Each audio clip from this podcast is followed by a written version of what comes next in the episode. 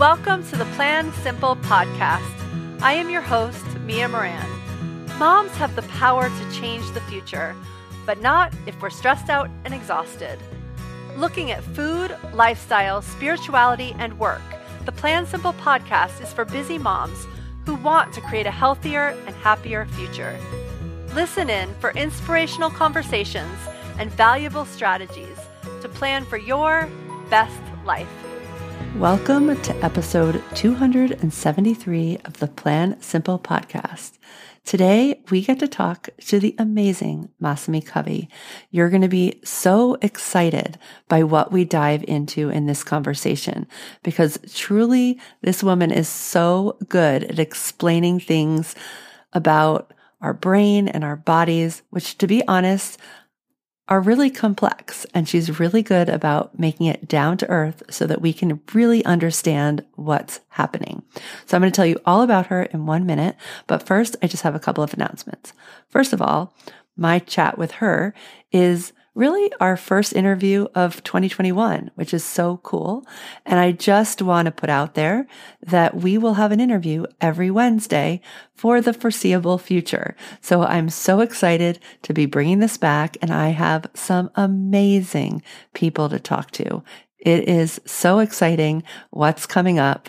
We're going to be diving into our health and wellness and our bodies. We're going to be diving into motherhood and what it means to balance that. We're going to have some episodes on entrepreneurship. In the month of May, I'm actually bringing on my teachers, the teachers who have meant the most to me. May is my birthday month and I want you to meet them in person. So it's just really exciting. I'm so excited for all the things that are coming up. Also, guess what? We're going to have camp this summer. So stay tuned for that because that is going to be super fun. All right. What else is going on? So the other thing that's going on is that we just wrapped up a challenge and the goal of the challenge was to really get you thinking big, to really understand what it is that you want so that we can get out of really just trying to survive and thrive. And I'm finding that at this time, this is a really important gesture. So I think that this is work that's important to do whenever you're in the midst of a transition. And we seem to be in the midst of a more global transition as this episode is going live. So if that resonates with you, go to the Plan Simple website and find that challenge and really get yourself out of survival mode. It's a good one. All right. So the other big thing that's happening is that the doors to flow enrollment is opened for the spring cohort of flow. Flow is either a 365 or 90 day adventure. We've kept the 90 day adventure open um, since COVID started. We may not have that forever because I really, really do believe in the year long experience, but it's there now. And the purpose of flow is to hold you accountable to the life that you decide you want. It is dreaming, it is planning, it is doing, it is being. We look at food, wellness, lifestyle, home, family, self-care, spirituality, and work. We definitely have a little side thing that's going on for entrepreneurs. We're probably about 60% entrepreneurs in there. But the real point is that this is a space for women who are balancing all that with motherhood. And it is amazing. It really is an amazing situation that I really would love you to come check out if that speaks to you. And what we do is we make time for all these areas so you can really experience the wholeness that comes when we practice balance. Flow can be something that you do because it's the best life coaching deal for the amount of attention you get, or because it's a good deal, you can use it as insurance to actually do the work for the course you signed up for, the program you're a part of, the training you want to do, the coach you've hired, the nutritionist you've hired. We're really there to help you live your life because I don't want women to hide anymore. I don't want us to just survive. I really want us to thrive. Don't want us to survive. I want us to thrive.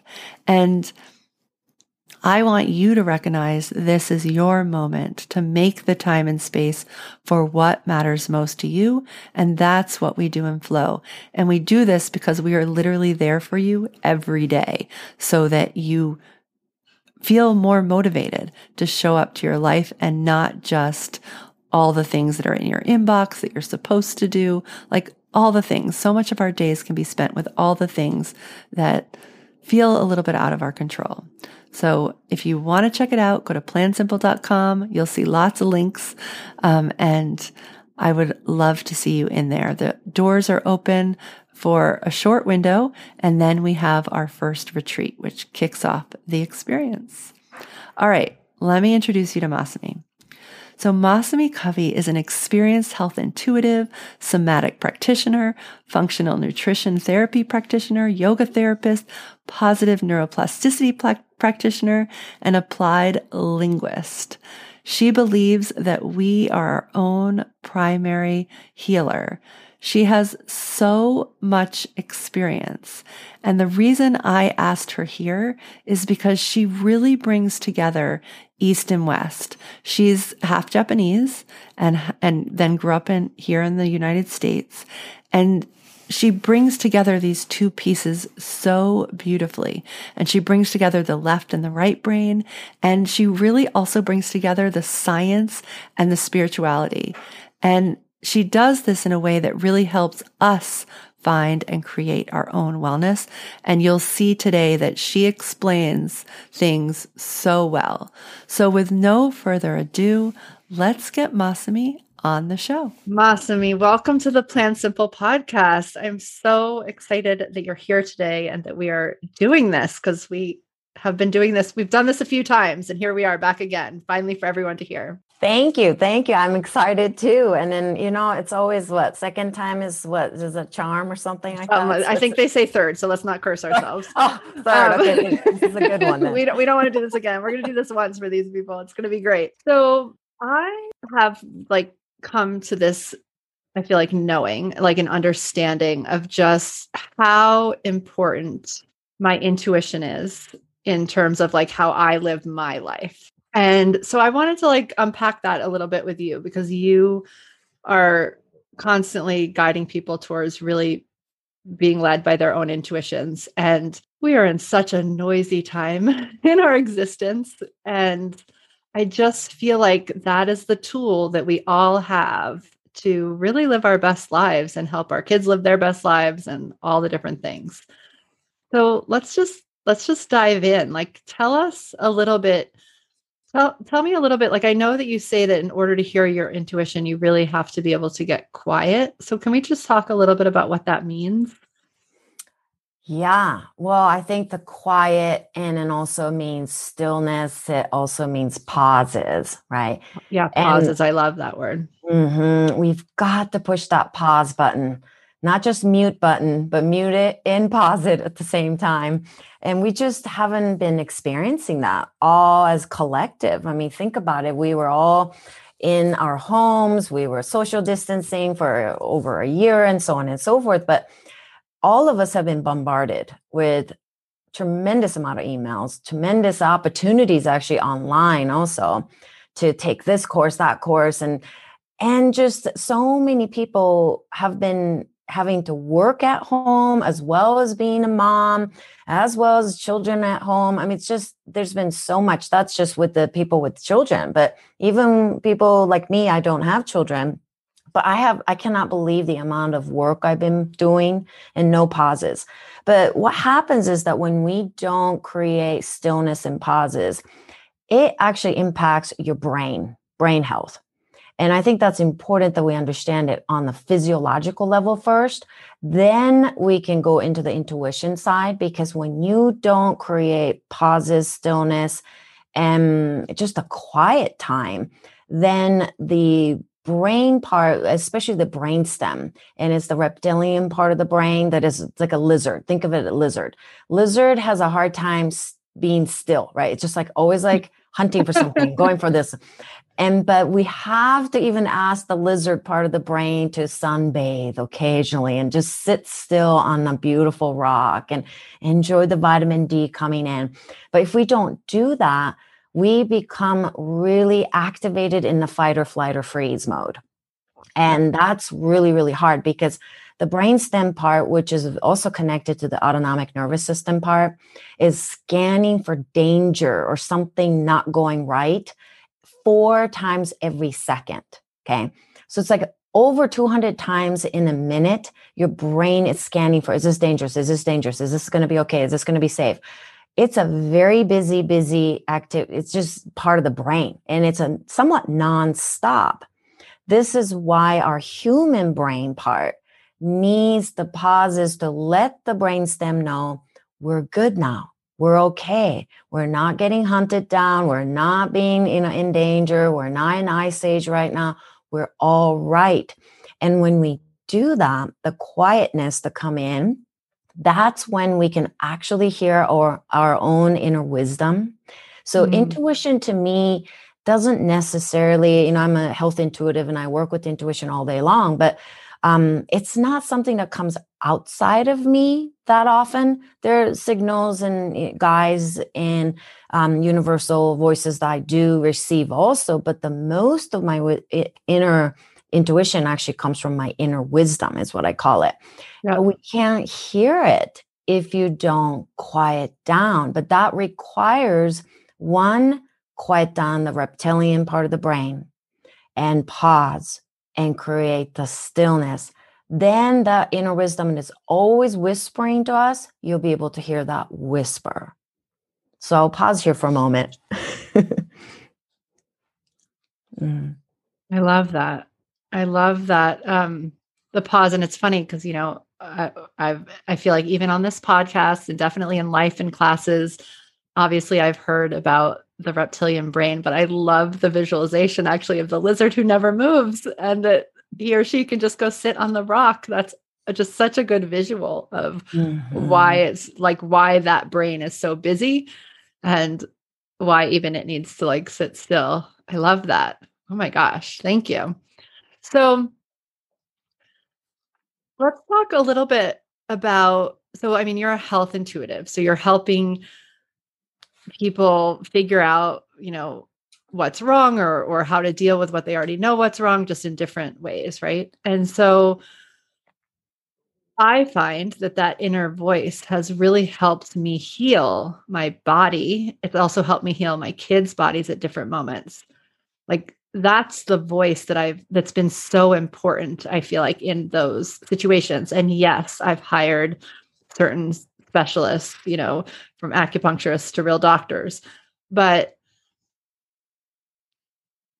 but that voice is so wise and i feel like as a collective we don't know that and and as moms it's like really scary sometimes to like know that we know best like i really do mm. believe that mother knows best but it's hard to hear that voice because we're so busy and moving all the time and it's hard to trust it. So will you talk to me a little bit about that like coming into trust that you might actually know what's right for your body and what you need and you know some of the ways that this definitely comes up in our community is you know wanting to eat a new way and not feeling like you know enough or like you need more support around that or like that this isn't working for me or you know all those kinds of things or um, you know, also just a lot with what's going on in our country right now and whether I'm going to get sick or not sick and all those kinds of things. So it's like, how do we really use our intuition? How do we trust our intuition? I think that's really the question.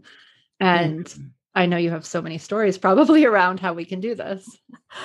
Yeah, so I mean, here's the the stillness comes in, right? And I call it the harvesting pauses or harvesting stillness, you know, just like you would go and harvest apples or something in the fall, you know, or harvest um, walnuts. I don't know. I, have never harvested walnuts, but I haven't either, know. but now I really want to. me too. Me too. But I think that, you know, that's kind of what we're talking about. And, um, we do need to set the time for intuition to be harvested in that pauses. But without quietness, you won't be able to hear it, like I said. Um, I believe that the, we all have intuitions. I mean, it's a it's a gift that the, we come into this world with. Not a single person on this earth or all animals, you know, don't come into this world not having that tool or having that gift. So that's one. But there's so many people that come to me and say, you know, how do I get intuitive? Are there any classes I can take to be intuitive? and the fact is, maybe more you sign up for more intuitive courses, that the less you're going to become connected to your intuition. So maybe the most important thing is to follow that lizard that is sitting and sunbathing and do the same thing that you can back in the nature, right?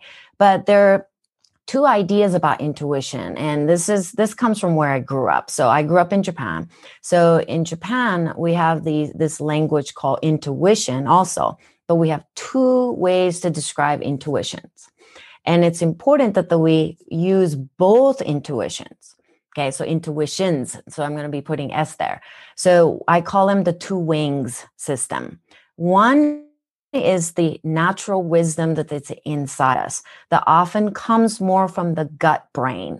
So mm. many of you eh, that are, you know, listening to this, hopefully you know this by now, it's that their gut brain, right? There's a, there's a heart brain and there's the brain brain. And these are always communicating. But one thing for sure, scientifically now we know much better about this gut brain is that gut brain will communicate back to the brain brain 80% of the time. So 80% of the signals are going back to the brain using the vagus nerve.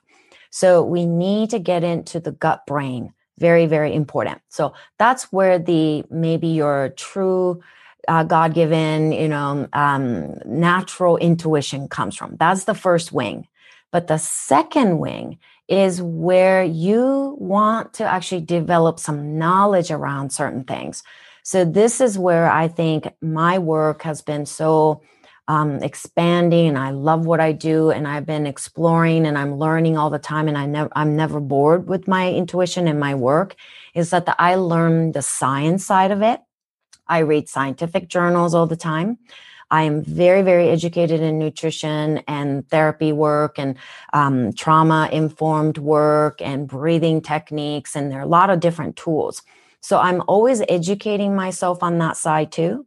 So when I quiet down and let's say if I'm working with a client, client, I quiet down, I'm scanning this person's energetic fields and something will say something to me, or maybe a light will flash for me and say, okay, this person is having some issues with, let's say, liver. Well, you know, that's nice. You know, I could say to the person, okay, you're having issues with the liver. That was my first wing of the intuition that said, okay, that's the area of the body you need to focus on with this person. But what do I do with that information mm. is the mm. second wing, wind, not wind, wing, wing. and that's the side that the I have to be able to pull up some information from inside me and still filter it through my intuition and say, there you know 300 different things i could recommend to this person. But she's going to be overwhelmed by that. So i need to choose through the filtration of my intuition still put it through that and give her one to two very practical things maybe supplements maybe diet maybe there's certain ways of living maybe their movements their breath work whatever that may be i have to still filter that through my intuition and give that um, very potent information for this person that will make the most difference in this person's life today. So that's, I, I hope that's making sense that we have two wings and you yeah. want to develop both. So you're not just spiraling in one side because there are a lot of very intuitive people, but they don't know what to do with that intuitive information till they really develop the other side so they can go into the knowledge and you use that through the filtration of intuition and give the wisdom back to yourself or to the person that you're working with. And so, I cannot explain this, but so as somebody who's not quite as studied as you, by any like I don't pretend to be, um, what I have found is that you know sometimes like you know, I'll be like, wow, you know, uh, well, actually, I can tell you an exact experience. So, back at the beginning of the pandemic, um, I had the experience that my intuition just kept telling me, like, Mia, something's just not quite right with your body. And my brain and like all the noise around me had just told me the story that when you're 45 and you're in perimenopause, like life just changes and maybe you don't have as much energy and maybe that shows up on your body differently and you know just maybe you're grumpier like i had just re- felt like i just knew and i'm putting quotation marks up on video like i just knew that I, it was okay to be this way but inside in my intuition it was like no mia like there's a better way. So like that was that one wing. Now i didn't know necessarily how to get out of that but what's so interesting to me is the second I was like, huh, like I'm just going to get curious. And then, like, you know, two days later, I was with a bunch of girls and realized uh, women, you know, friends, th- and some of them were having the same issues. And somebody ha- brought a book with them that ended up being really informative to me. And then a few days later, I was on the phone with someone who you'll actually hear me talk about this in a couple weeks on the podcast and she was like you can totally fix this with food and like she had a way I could actually do it. So it's like sometimes you might not have that yet in your body but then all the things that might have been noise like just even 24 hours before that first intuitive hit like what i experience is then then you can like be like oh that is sort of a could have been a shiny object in my inbox or in my life but actually that's really what i was looking for does that make sense i don't you know. oh yeah that makes total sense yeah. so um you know you use the word curiosity that is the key so yeah. the moment you tap into the curiosity after your uh, initial wing of the intuition okay that everybody's everybody has okay? That curiosity bridges over to the other wing. And what happens is to me it opens up the universal possibilities. And this is when you open an inbox or you just google something and then something pops up and because the universe is like conspiring with you to say okay you bridged over to the curiosity. So here are some of the things. And then something will just really click for you. And that's how it how it really I, to me how a universe works okay? Yeah. If somebody asks me how does the universe work? I would say keep your intuition open and have your pauses but also don't stop there but remain curious to how that's going to unfold. And and another thing about the curiosity is that curiosity actually creates more um, dopamine in your mm-hmm. brain and it really helps with the neurotransmitter production in the brain to calm your brain to satiate your brain. And it's all about really lowering the inflammation in the brain right? So when Mm-hmm. Yeah. So if you have too much of the reptilian brain that's like a running around, I mean, it just, it's going to heat up that part of the brain. So not just the reptilian brain, but mammalian part of the brain called limbic system. And the limbic part of the brain has, maybe you've heard of this area called am- amygdalas. Amygdalas are like danger, danger, danger kind of a button. It's like something's not great. Something's not going well. It's like a 911 dial that's ready to be dialed, speed dialed and that part of the brain gets heated up like literally we call it limbic kindling. So there's a fire that happens. But if you could pause and then give yourself a little bit of curiosity that curiosity will quench that fire a little bit. It will make it a little bit less hot. Then you are able to sit back and logically also to translate some of the intuition that came in non-english into an English language because you have to remember intuition doesn't always speak in your native language. it speaks in you know speaks in the colors shapes and sensations and there's a lot of visceral sensations we get from that intuition but that also needs to be translated somehow in your brain the left side of the brain in particular, that would translate those sensations into a language that you can understand. But that bridge often comes from pauses and curiosity. So that was very very important that, that you did that for yourself that's cool and uh, and so basically in the fast way you're basically explaining overwhelm the emotion of overwhelm so it's literally like the difference like you could be in the same situation and overwhelm would do that one thing to your brain and and curiosity does this other thing literally physio like mm. in your body that's so cool i love yeah that. and well and then the new studies are coming out saying that the overwhelm is maybe our new words of i'm stressed So a lot yeah. of people are not saying I'm stressed anymore, but they're saying I'm just so overwhelmed. It's just another way of saying I am so stressed. Yeah. And they've done MRIs on people with the so called overwhelmed brains, and they compared that brain with the people with PTSD. And what they found was that they have very similar areas of the brain that is not lighting up or at the areas that overly lighting up, and they almost look exactly the same. So being overwhelmed, meaning overly stressed. And if you stay in that chronically, which many of us are in chronically, that can end up looking like you're having a PTSD brain. That's because you have this brain that is always on fire. So one way to remove that brain, you know, from uh, preventing that brain from going into the PTSD brain permanently is to pull back and create the pauses. Right. And I, I love this quote. I actually wrote it up. Um, I wanted to share this with you. It's from Viktor Frankl. It says, between stimulus and response, there is a space. I'm going to read mm. that again. Between stimulus and response, there is a space. In that space is our power to choose our response. In our response lies our growth and our freedom. Mm-hmm. I love that. That's awesome. Yeah. All right. So, so many different directions I could go because you've shared so many good nuggets. So, I think I'm going to go with I'm curious about, there's that word again.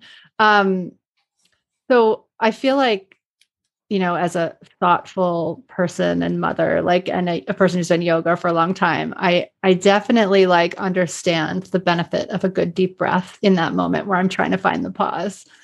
But will you, will you explain, will you go a little into that? Like what that's doing for us and like why that's working and when, when, when the breath really uses? Cause I feel like that's one of those things that's like so simple. It takes less than 30 seconds sometimes. We can all do it. Yet mm-hmm yeah. We don't. we don't always do it.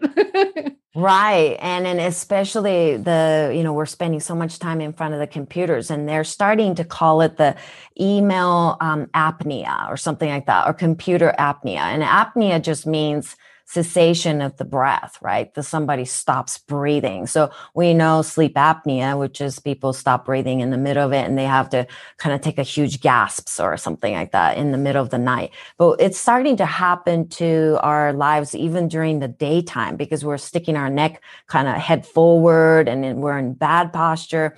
Our rib cages are crushing into the front and then your diaphragm isn't fully open because we sit too much you know humans were never s- supposed to sit this much first of all. Um, but so i'm going to actually take you on a little bit of journey about this word deep breath versus mm. well deep breath versus quiet and stillness and slow breath. Okay. So there's a huge difference between deep breath and slow breaths so if I were to say to you, Mia, I say, okay, Mia, I just want you to take a really slow breath, sip on your breath slowly through your nostrils, like a ribbon of golden light coming in. And it's a very quiet. So I call it silent breath. Okay. And it's going through the sinuses. So it's not through your mouth. So it's still and silent and sinus and really slow, slow breath that gives you a sense of um, like a nervous system shift. Because when you do that, your nervous system will go from fight or flight or freeze even to more rest and digest, heal, repair. There's gorge, there are just so many gorgeous things that can happen in that breath. Okay. But if I say to you, okay, now Mia, take a deep breath. Okay. What happens is that the people gulp the breath. They go, too much into the breath. And it's this huge amount of air that comes inside your sinuses. That's not actually so deep breath is actually a little bit of a misnomer. Mm. It's it becomes a you know deep breath becomes like a big breath. That's not what we want because big breath will be like like that. Okay. That that's not a deep breath. Okay. That's like a that gasp. yeah, yeah. So that doesn't get to the third lobe of your lungs, right? We want to get down to the bottom of our lungs. In order to do that, you want to actually sip on your breath. Silently breathe. Use your sinuses and slow it way down. So I've been doing this work for a long time and I've been guiding my clients and my um, workshops and things like that by saying, not a not a deep breath, but it's a slow breath.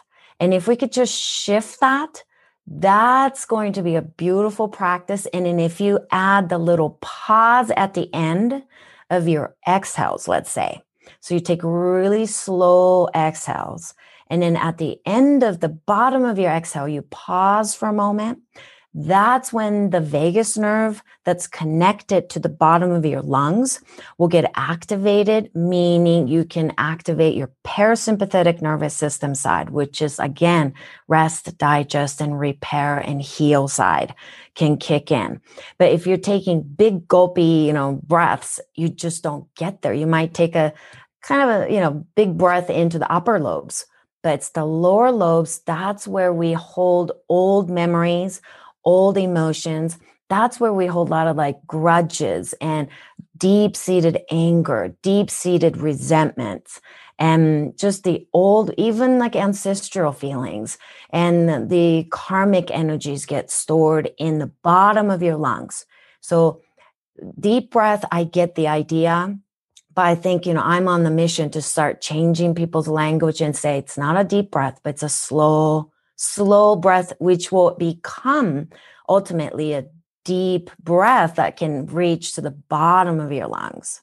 So I hope that.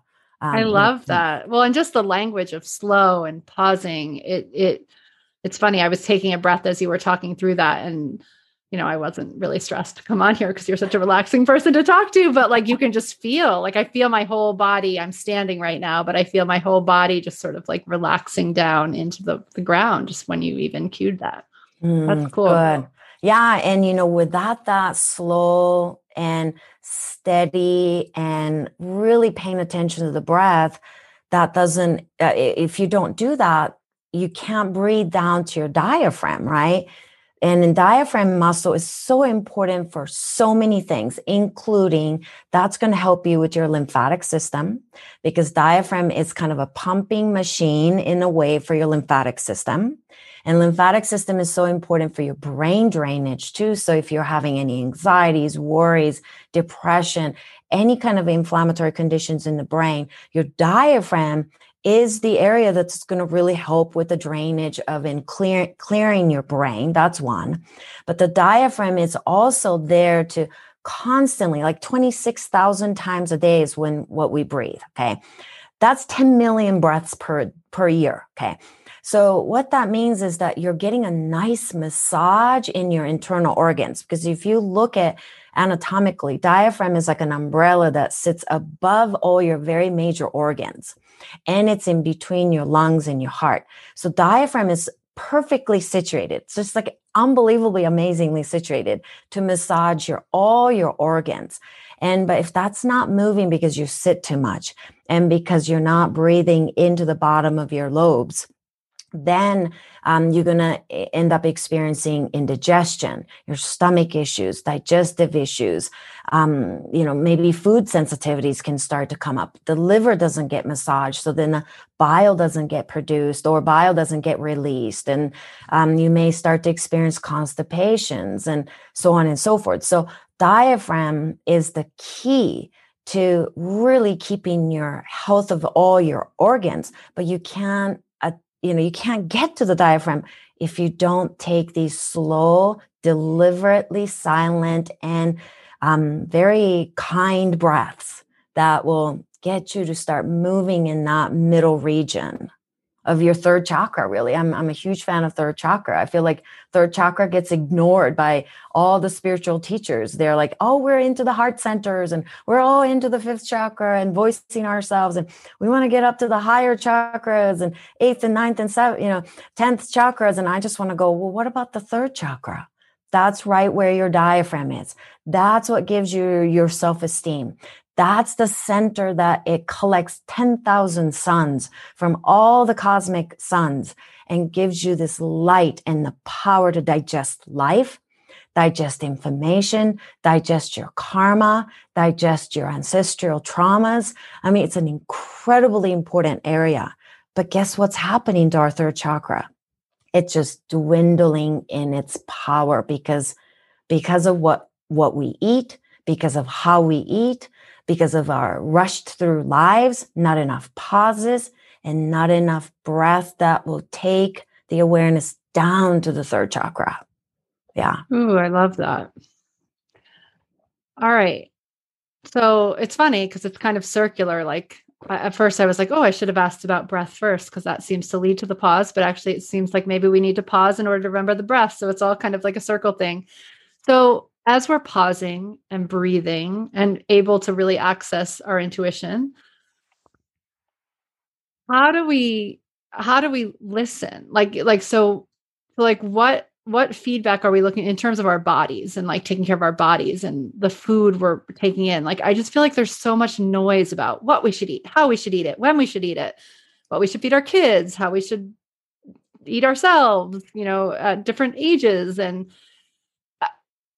you know i find many people get very overwhelmed by all the information rightfully so because there's a lot of it.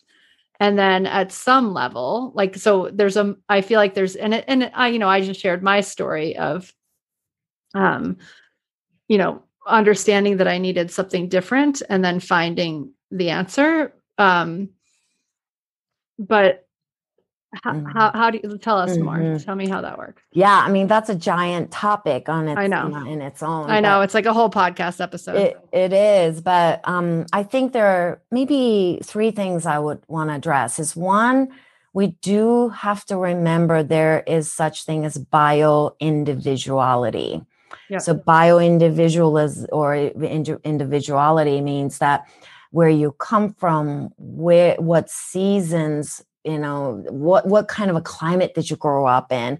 Um, what are your ancestors diet were like? Or and so for me it's very different right? Because i'm half japanese and i have like more of a mongolian descent. So i do not do well with things like alcohol whatsoever. And so even like recommending kombucha to me will be a very deadly thing for me because I get tipsy just drinking um, literally two tablespoons of kombucha and I'm like tipsy. I can't drive home, kind of a thing. So, just to say, blanket statement say, hey, kombucha is great. You know, fermented foods are great. Well, no, not great for me because it really messes me up. Okay. So, there's one. And I love eating seaweeds and I love eating like cold water fish, like mackerel and things like that. They're very good for my body. But let's say if I just had you, Mia, eat nothing but seaweeds every day, you are not going to do that well with it either because you didn't grow up with the microbes that digest the very hard to digest seaweeds fiber but mm. i did mm. because i i have japanese in me and i ate those things since i was a baby so i get to digest them a little bit better than you can but then i'm half basically norwegian finnish german and french so gosh, you know what, where we go with that, right? And can I eat some, you know, dairy occasionally? Yes, but not very good with the cow dairy. But I can do some goat cheese sometimes, you know, things like that. So it's really, you've got to be, again, coming back to the curiosity, stay curious, notice what's happening to your body. That's number one, right? Um, and, you know, at the same time, there are certain, I think, I would even call it rules that we we really all need to be following which is don't eat pesticides heavy foods. I don't touch any gmo foods. And then sure it's a personal choice but i'm not going to eat gmo foods. And i'm not going to eat foods that um gluten heavy because i don't do well with gluten and so on and so forth right? So you will have to figure that part out. And i don't do well with corn um, and particular things like beans i have to be a little bit careful about how i cook them and then another component. And, and can I just interrupt you there? Like, and so for example, like my mm. husband mm. is Colombian. Mm. So he probably has the bean digestion thing down, right? Because it's like generations yeah. of beans. Exactly. Probably got given to them by the time he was six months, right? So okay, exactly. so you know we have to the, just by saying, well, somebody says, well, I can digest it, therefore you should. Well, no, remain curious and not be between yep. bridge place, and then you got to check in with yourself. But also someone like me that has already um, expressed autoimmune conditions like MS, um, I have to be very careful about how I prepare certain grains and foods. I have to soak them. And if I soak them and if I cook them correctly, then yes, I can consume some of that. But that's, you know, something that you have to experiment with. So it does require your your participation. And the last thing that, you know, I really wanted to mention is that respect the seasonality of this mother Gaia, you know, this yep. earth please respect the seasons and respect the season of your own life. So if I'm working with people in their 70s and 80s, which I do, um, they need to be respecting their season of their lives. They might be going into the late fall, into winter of their lives. Well, mm. maybe their diet needs to change from what they used to do when they were in the middle of the summer in their life seasons that's going to be very different. So some people say, well, I used to be able to eat anything I wanted in my 20s and how come I can't? Well, you know, and then they're kind of upset about it. It's like, well, you know, there's such thing as seasonality. We can't always be doing the same workouts. We can't always be doing the same thing, but we are very confused, particularly yeah. in the Western world, in terms of disconnected from our seasons because blueberries are available all year long what? Right? Yeah. I, I lived in Minnesota when I moved from Japan. That's why I have a Minnesotan accent. But, you know, I used to go blueberry picking and that would only happen at the end of August, right? So I know when blueberries are available in this part of the country, in the, you know, Northern hemisphere. But we can eat blueberries from everywhere all year. Well, sh- but just because it's available, should you? You know, yeah. so I think this is where the pause comes in, right? Pause for a moment, think a little bit, use that brain, the frontal cortex, you know, prefrontal cortex, use the human brain to incorporate some of the information and knowledge that you have about the seasonality and say, hmm, just because blueberry is good for me, should I be eating this in November? Or people that will juice like celery juice or um, melon juice in the middle of the winter when those foods are considered to be very cooling in Asian uh, practices. So in Japanese medicine, Chinese medicine, they're called yin foods. Yin foods are so cooling to our system. Okay, if you're in the middle of the winter snowstorm, should you be drinking that kind of thing? I don't because that will really impact my thyroid. That's going to impact my adrenals. That's going to impact my metabolism. So I don't do that. So those are the some some things that, that you might want to look at. And I said that that was the last thing I wanted to talk about, but I I teach a lot about muscle testing and mm. coming back to your more embodied muscle testing. I don't use pendulum. I used to decades ago, but I don't because I think your body is your own pendulum. So I don't use other um, accessories to do the muscle testing, but I call it, it's a system that I came up with and I call it 4H system. And H stands for first H is the head. Mm-hmm. Second H is the heart. Third H is the Japanese word hara. Mm-hmm. Hara, H A R A, hara is means gut right. in Japanese, and then hands. So I use four H's to come back to the embodied self. So let's say if you're picking up a, an orange, let's say in a grocery store, you hold it with your hands. You, maybe you smell it, you touch it, so you know what that feels like viscerally on your hands. Okay. Then you tune into that information that's coming from the orange in your head. And your head might say, oh, oranges are great for vitamin C's, oranges are great for, you know, uh, blood sugar, maybe if you're dipping, or oranges are great for uh, vitamins X, Y, and Z. And you might be telling yourself a very intellectual information. So your head will say yes to it. But is your hara, your gut saying yes to that orange right now? So I usually bring the orange down to my belly and I let my body decide. Am I leaning forward? Then that's usually yes. Am I leaning back? That means no. Then, after I have established yes and no based on my body and my hands, my brain might be saying something different. My brain saying yes, my body saying no, let's say.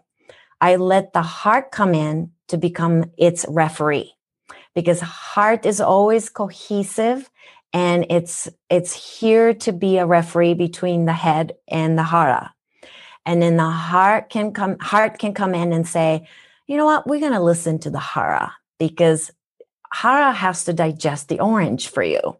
And even though the brain loves about this you know orange everything that it read about it last two weeks the heart says mm, no i'm sorry. Information is great. But right now we're not in the season of orange and we're not going to go with you head or something like that. So i call it the 4h system and i teach this a lot in my clients and workshops. I love that. I love that. Oh my gosh. And it's funny because i i do the pendulum thing my body is a pendulum. That's a practice i've been using for many years and um, teach it often because it's so weird how it works. Like you lean in you want it. You lean out you really you really don't want it um, but I love the the nuance of the four things because mm-hmm. you never. I kind of am like, well, was that my head getting in the way, or is that really my gut? You know, you're like always asking a question. All right, so we're gonna have to let you go because we're getting to time. But I have one. I'm hoping little question because we talked about this really quickly before we came on, which is coming up about all these things. So I think everything we talked about, and by the way, everyone, I Masami will be back on because I feel like I could talk to her for days. Um, just it's so I, I love learning from somebody who knows like all the science, but also can talk, you know, all these pieces because I, you know, I just think the marriage of those things is fantastic. So with all of this, I feel like comes up this idea that there's lots of boundaries to be like I, I just feel like the idea that i can't have the orange or i need to make time for breathing and like my husband is asking me a question right now like just brings up this idea of boundaries, which I think we just fight. Like I, I just feel like as as as we think that's bad for some reason. Mm. And can you just give me like two sentences to just like make that unbad for mm, for, for, people um, listening? Yeah, right. Because the the word boundary or boundaries technically means to shield off or create distance or blockages and things like that. Which we don't want, right? Mm-mm, yeah. No, not at all. But the without the boundary you don't have intimacy. Mm. that's with the because the boundary what gives you boundary gives you independence and interdependence. And in you find who you are in that you can have a, actually a much more in-depth relationship with the others. Um it, it's uh, two opposing seems like opposing truths but what boundary practices teach us is um, that we live in in a not not dichotomy, but the in the paradox that we are always both and you know and then i think we've lived so many centuries of our human nature human history to be in either or kind mm. of a mm you know that um, it's it's either you're a winner or a loser or it's black and white or it's good or bad. But what we're getting into what we're coming into as evolved human beings and hopefully we're wising up a little bit is that boundary practices teach us to be in both and. So you can hold your place clearly and know when to respect yourself, when to say no, when to say yes. By having that, you can love other person so much more and deeper and respect when they say no also.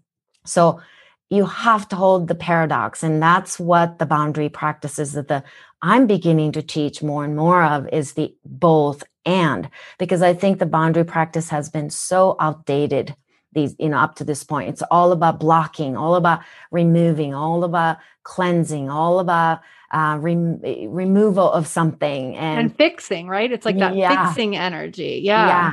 Yeah. Yeah. And it's not it's really about coming home to yourself and embracing the beauty that is inside that is independent of all other things that you are this self then you can go out into the world knowing that you belong in this home.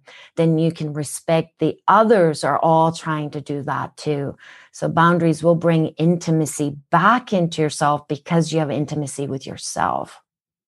I love that. And it is very opposite, I think, of the energy that we're operating from, especially when we bring up that word boundaries. So I mm. I love that. And it's I think it's a really important thing to that concept is really important to explore as one is trying to add all these practices into their life of listening to their body and listening to their intuition and taking breaths and all the things that we've been talking about today. Mm-hmm. So thank you. So tell us where to find you. Tell us what's what's coming up, what's going on.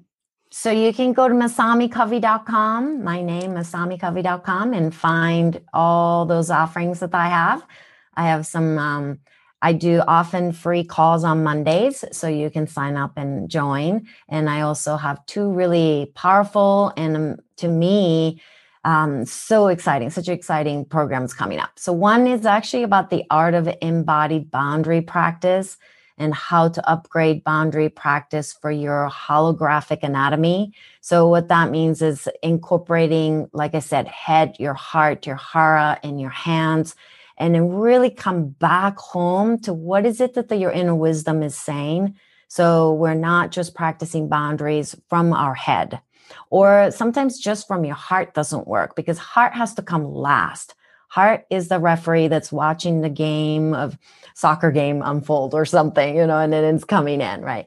So you're going to be learning that in that um, workshop. I do go into archetypes, and archetypes are so much fun because boundaries come in. We are, we're not just a single person, right? I, anytime, you know, even in this um, interview with you, podcast with you, I have about 12 or who knows, 16, you know, 18 archetypes that showed up in the same place. And right. so we're, we're always contending with our memories, our um, our patterns from childhood and whatnot. So they all are coming into this place. So getting to know your archetypes, that's part of that workshop. And then the other one is coming up in May. And this is something that I've resisted teaching for a long time, but I've decided to do it. And it's called The Alchemy of Receiving and Releasing. And it's all about breaking through weight loss resistance. So oh, it's not that. about, yeah, it's not a quick weight loss program, but it's a it's working through the resistance of letting go of the weight that is not just body weight, but emotional weight, could be psychic weight it could be psychological weight and it could be the ancestral trauma weight. So that's that's what I'll be working on in May. Ooh, that's powerful because then it's about so much more than just whether you're eating your kale or your celery juice or whatever it is. you got it. You got it. Awesome. Well, we will link up to all that in the show notes. And thank you so much. This was, I just, I hope, really helpful to everyone listening. Thank you for having me, Mia. At the end of every episode, I always choose three doable changes so you can take what you've learned and put it into action. Because action is where real change happens. And the cool thing is, action doesn't have to be huge. It can be the little things that add up over time. And that's what we're aiming for around here. So, yes, at the end of every episode, I always give you three options of doable changes that you can implement into your life with the idea that maybe you'll choose one this week and really lean into it. Really figure out how that thing fits into your life, into your schedule, so that you can really make it your own and make it a habit that you don't always have to plan for. So, one thing at a time, and you will make really big shifts in your life. So, here are three doable changes from my chat with Masami. Number one, come back to your breath. You can come back to your breath 26,000 times a day. Don't you love that number? Not that you have to focus on every single breath, of course, but that just shows us how many opportunities we have. So take the opportunity to focus on your breath. Give attention to your exhale so you aren't taking in more than you release. And remember, Masami explains that there's a lot of us who in our deep breath aren't actually going slow and deep enough. So think of that slow, deep breath and hold it really focus on that pause and do that several times throughout the day. Maybe you take five breaths at a time and see how that impacts your life. This is one of those ones that really is so easy. We all know the impact, but so many of us, myself included, forget to do it. By the way, a phone alarm is a really good one to make this a doable change. On Sunday night, you would just go in and schedule a repeated, really pretty sound to go off three times a day. And when that happens, you do your five breaths. It's so simple. Okay. Number two, is this good for me now? Close your eyes and bring something that you're thinking about having. We talked about food in this episode, something you're having to your head and ask, is this good for me now? And really focus on the now. Notice first what your mind is saying. Notice if your breath changes when you bring this thing to your mind, when your mind is saying yes or no. Just notice what your body's doing. Then bring the thing lower near your belly, your hara, and ask the same question. And notice if you lean away or toward the object, right? This is the sign of whether your gut really wants you to have this. Usually, if we lean toward it, it's a yes, away is a no. And then, if your mind and your gut are telling you different things, let your heart be the referee and just start to see, notice the feeling in your body or what you see when you hold this thing to your heart. And if you don't feel the answers right away, just keep practicing. Remember, so much of what we talked about today is really about the practice, not getting to this place where you know all the answers like ahead of time. That's just not how life works. These are all ongoing tools that you get to practice. Number three, empty out for intuition. This has been one of my most life changing tools, I have to say. So if you're quote unquote snacking all day, whether on food or information or anything else, think of all the things we snack on. I love that metaphor. You won't be able to hear your intuition. It's simply too noisy you need to make space to empty out, even if it's just a little. So try making a no snacking zone or a pause zone. This might mean a break from eating, a break from screen time, a break from answering emails, just put your phone away, a break from social media. When you walk walk without a podcast. That's such a good time to really tune in to the quiet and just what's naturally around you. What would creating quiet and emptying out for intuition look like for you? Really think about this for you. And remember, again, I'm not talking about instant fixes. So try it again and again and again and start to see what these quiet pauses start to produce for you. I can pretty much promise you'll start getting just these little whispers of what's next for you that are so fun to hear. All right. I will see you on the next episode of the Plan Simple podcast. Thanks so much for tuning in to the Plan Simple Meals podcast. If you like what you heard, the biggest compliments you can give us is to share Plan Simple Meals with a friend and subscribe, rate, and review our podcast at iTunes. I absolutely love sharing simple solutions to help busy families eat clean and live well. Visit healthymomsmeetup.com and come join in on the fun. In our free group, you can chat with me and other health seeking moms, get new recipes and tips, and never be at a loss in the kitchen again. Come join the fun at healthymomsmeetup.com. I cannot wait to meet you there.